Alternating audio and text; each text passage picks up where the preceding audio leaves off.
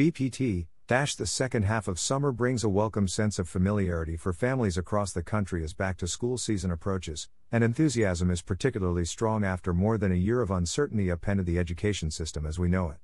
While a widespread return to campus is a particularly exciting time at the college level, some families may also feel a sense of apprehension, especially in the wake of COVID 19. In fact, affordability and dealing with the debt burden that often goes hand in hand with a degree is the top concern of both parents and students, according to the Princeton Review's 2021 College Hopes and Worries Survey. With many parents trying to balance daily expenses, savings progress, and the cost of college simultaneously, supporting four years of higher education can be a struggle. Some may even be prioritizing college payments over their retirement contributions, not usually recommended by financial advisors, or other investments.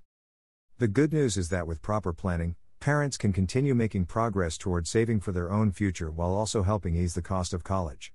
In addition to long term tools, like 529 college savings plans, there are ways parents can get strategic about how they finance the remaining gap that exists when tuition comes due later this summer.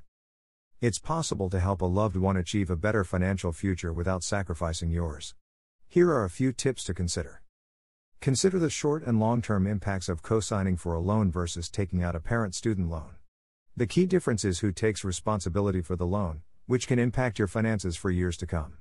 Understand if your retirement savings can handle the increased expenses of paying for your child's education out of pocket or by borrowing money. It is absolutely critical that you don't derail your retirement. Encourage your student to take full advantage of work study opportunities if available as part of any financial aid package. Between class and extracurriculars their schedule might be extra busy, but many end up developing valuable relationships and or work experience while minimizing the amount borrowed, both of which can benefit everyone's financial posture in the long term. Resist the temptation to borrow extra money for discretionary spending. While tempting to take out an extra thousand here or a thousand there to help ensure your student can enjoy their college years, compounding interest can make these splurges very costly when you consider them over the lifetime of the loan. Evaluate the repayment option on private student loans rather than simply defaulting to the deferred option. The key is to prioritize the amount you pay right now with the amount that you pay over the life of the loan. Deferring your payments might not always be the best option. An added bonus get your student involved in the decision making process. Not only will they learn something, but providing them with the added context around any financial commitments made may inspire them to make healthy financial decisions along the way.